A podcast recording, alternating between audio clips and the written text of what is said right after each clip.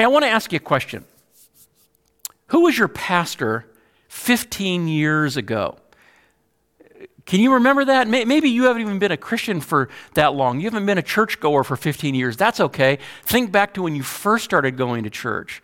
And uh, who was your pastor at that time? Now, I want you to assume that since that time, one of you has moved away. You're living in different places now. You don't go to the same church. But a mutual friend of yours is on vacation and they visit your old pastor. And in the course of their conversation, the pastor asks your friend how you are doing. He says, How's he really doing? How is she really doing? You know that the pastor is not asking about um, your circumstances. He's not asking whether you're healthy or you're making good money or whether your hair's gotten gray. He's asking about your spiritual health. He's asking whether that vibrant faith that you had 15 years ago has produced the kind of character and lifestyle that one would expect of someone who has been touched by the grace of God and inhabited by the Spirit of God.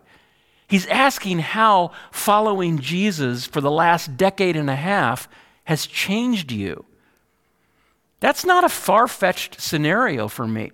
Because you see, I've been a pastor for 34 years, and many of the people that I have shepherded, whether in California or in Maine, are now Facebook friends. And so I get hints from them about how they are doing. I don't get to see everything that's going on in their lives, but I see enough to get a sense of their spiritual health. And sometimes I am deeply encouraged by what I see and read, and sometimes I get genuinely concerned. Now, typically, I'm not bold enough to reach out to those old friends and say, How are you doing, really?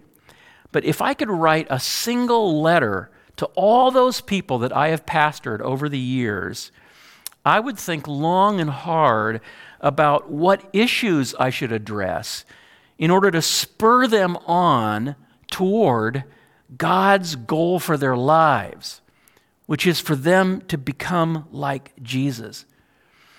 And I fear that I might come across just a little harsh, more like a prophet than a pastor. And no doubt, if I wrote a letter like that, some of what I would say would sound like what another pastor wrote to his scattered flock almost 2,000 years ago. I'm talking about James, the author of the book of James in the New Testament. This book um, is actually a letter from the pastor of the first church of Jerusalem to his former church members. Fifteen years earlier, there had been a great awakening in Israel in which thousands of Jewish people, all at about the same time, came to believe that Jesus was their Messiah. The proclamation of his resurrection, coupled with unignorable signs and wonders, caused the church to grow from just over a hundred to many thousands of people in a very short span of time. And one person who became a pastor in that church was James, which was significant because James was Jesus' own brother. I guess actually you would say he, is, he was his half brother because Joseph was not Jesus' biological father, but Jesus and James grew up in the same home. They were raised by the same earthly parents. Can you imagine that? I mean, how many times do you think people said to James, Why can't you be more like your brother? I wonder what, it was like to have an older brother who never sinned and who thought of himself more as the son of God than as the son of Joseph, and who, at just about the time that everyone expected him to take over the family's carpentry business, left home and became a rabbi with a Messiah complex Jesus said that a prophet is not honored in his hometown or in his own home. And sure enough, all of his siblings, including James, doubted that Jesus was who he claimed to be. Once they even tried to pull off an intervention. And then later, they mockingly urged him to take his show to the big city. They said, No one who wants to become a public figure acts in secret. Since you are doing these things, show yourself to the world. But the Gospel of John exposes their motives when it says, For even his own brothers did not believe in him. But then, when you turn to the book of Acts, it says in chapter 1 that after Jesus rose from the dead and ascended to heaven, those 120 or so people who believed in him joined together constantly in prayer. And that group included Jesus' brothers. So now, James is a Christian? Well, when and how did that happen? We don't know for sure. But it is striking that 1 Corinthians 15 says that one of the few individuals that Jesus appeared to after his resurrection was James. He singled his brother out. Apparently, the earlier miracles of Jesus did not dissolve James's doubts, but seeing his brother alive after he was obviously dead was irrefutable. And James became a very committed Christian who rose to leadership quickly. In fact, just seven years later, the Apostle Paul referred to James as an apostle. At that point, James was the pastor, the lead pastor of the church in Jerusalem. He was highly respected as a man of prayer, and he earned the nickname James the Just. Over time, he became the undisputed leader of the church with capital C, of the whole church.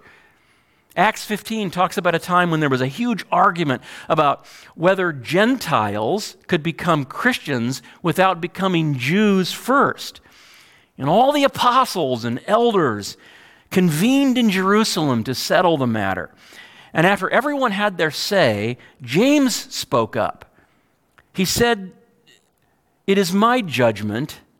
And then he told them what he thought they should do. And by the time he finished speaking, everyone said, Sounds good. Let's do that. James had that much gravitas. And he continued to pastor that same local church there in Jerusalem until 62 AD. So he pastored the same church for over 30 years. And he didn't retire he was retired involuntarily. A shady Jewish high priest arrested him and demanded that he recant on his claim that Jesus was the Messiah. And when James doubled down, he was stoned to death. This guy was a hero of the faith, a martyr. From the day that he made Jesus his Lord until the day he died, James continued to thrive spiritually and to lead others to faith and to help them live as faithful disciples. But he pastored a church that was under constant persecution. And over the years, many of his parishioners were forced to flee Jerusalem and settle elsewhere.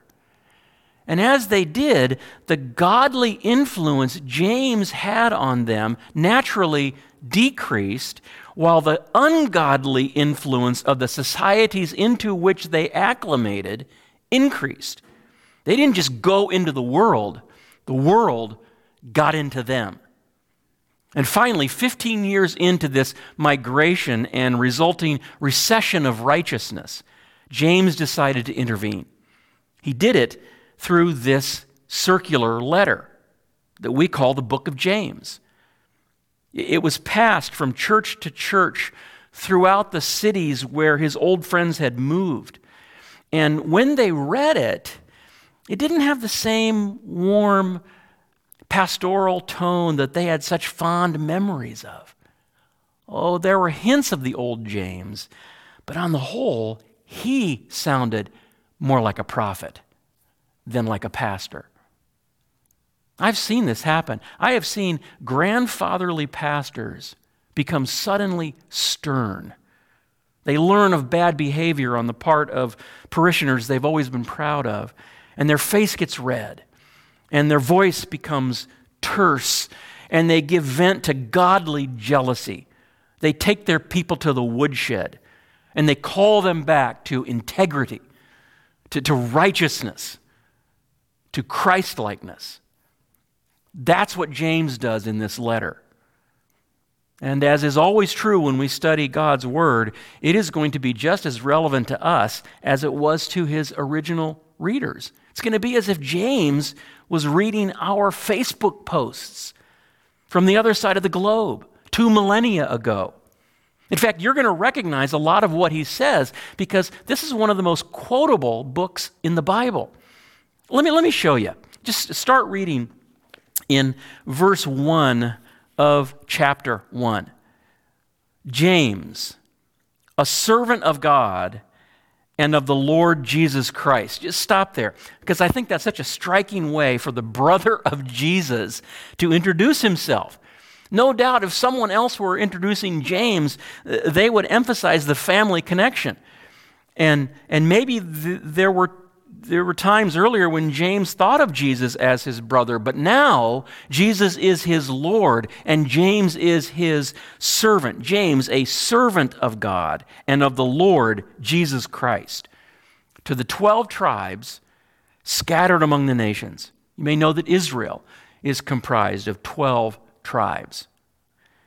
So it's likely, it's not certain, but it's likely that James was writing specifically to Jewish Christians who, like the Israelites of the Old Testament, were exiled to other nations.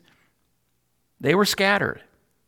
The first Jewish Christians lived and worshiped together in Jerusalem under James' leadership, but now they are scattered among the nations.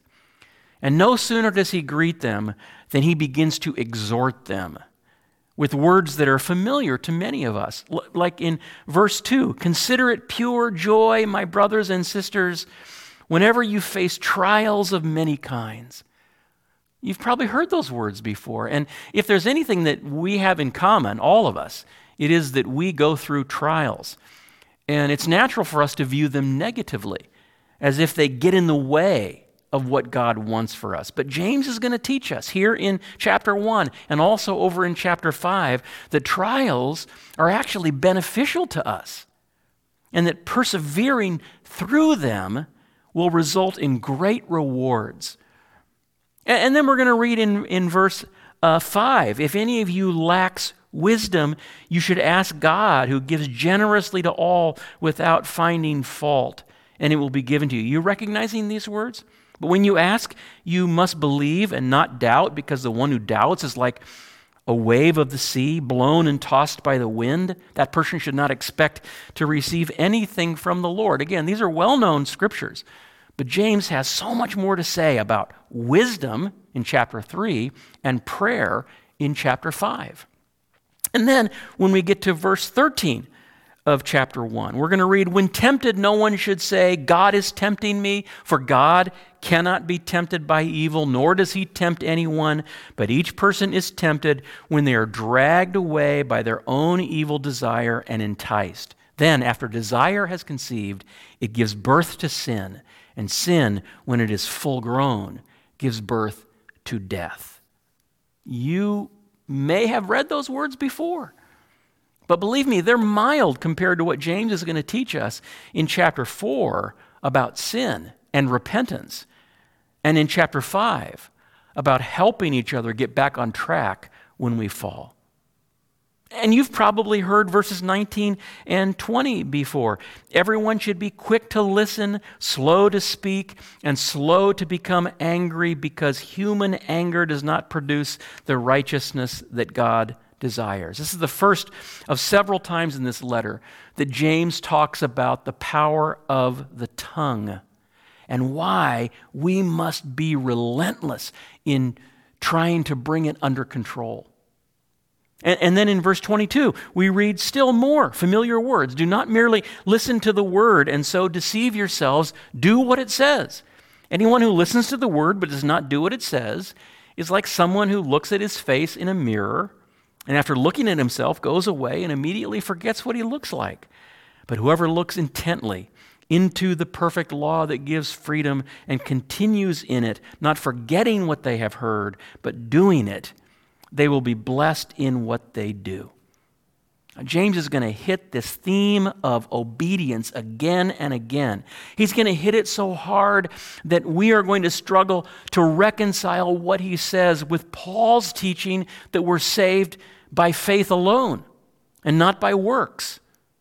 You've heard what James wrote in chapter 2, verse 26 faith without deeds is dead.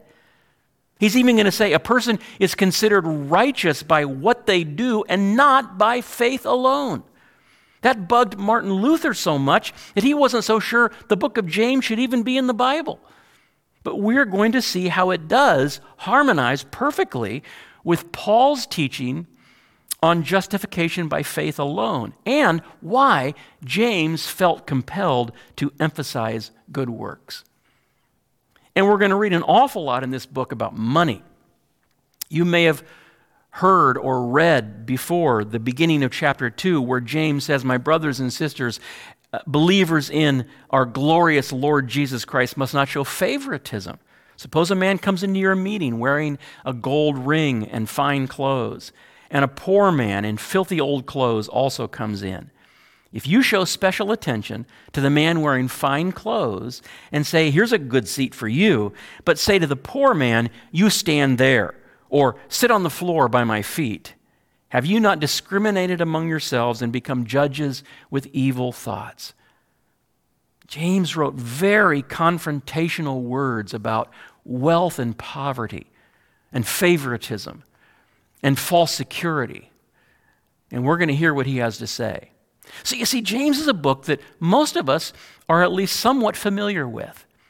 But over the next two months, we are going to go deeper on finding joy in suffering and praying with power and taking sin more seriously and getting control of our tongue and putting our faith into action and accepting God's view of money and living lives of true wisdom. I mean, this is nitty gritty stuff. That's why we're calling the series nitty gritty. I mean, this is, we're getting right into where we really live. And I think what you might notice as we go through it is that it's going to sound a lot like the Sermon on the Mount. And that's because James alludes to that sermon, Christ's most famous sermon, more than the whole rest of the New Testament combined. James is also the first New Testament book to be written. It was written earlier even than any of the four Gospels. What a treasure to have someone who knew Jesus like James did teach us how to follow him. Even if he has to get in our face at times to shake us out of the worldliness that we are so prone to being polluted by. If we are teachable, I promise you, we're going to be more like Jesus two months from now than we are today. Now, we're about to end this online gathering, but where you are right now, is probably a great place to get in a little Bible, Bible reading. Do you, have, do you have your Bible there with you now? If not, you still have the whole book of James because I put it on the White Pine Church app. If you just tap on the Bible button, you'll find it there. This isn't a long book, it's uh, just five chapters long, 108 verses, six pages or so in a typical Bible. It's shorter than most magazine articles. So you could read it, the whole book in 15 minutes. If you choose to do that right now, you will not absorb everything the Spirit of God wants to teach you in this one reading, but you will begin to take in these words that are going to be repeated throughout this series. And the more times you read them, the deeper they will penetrate into your heart and the more they will impact your life. So let me pray for you. And then you can grab a second cup of coffee and get to reading. And then next week, bring your Bible with you to church. And we will continue to sit under the God breathed teaching of this godly man, James, and grow closer to Jesus together. Let's pray. Father, um, as we begin this um, new series here at the beginning of 2024, we pray that you will fulfill all of the purposes you have for us in it. We know that we're not here by accident. You are leading us here, and you want to change us. You, you want to transform us through this, and we trust you to do that. I, th- I pray that you will do that for every single person uh, that's a part of White Pine Church, for everybody that just happens to come through the doors.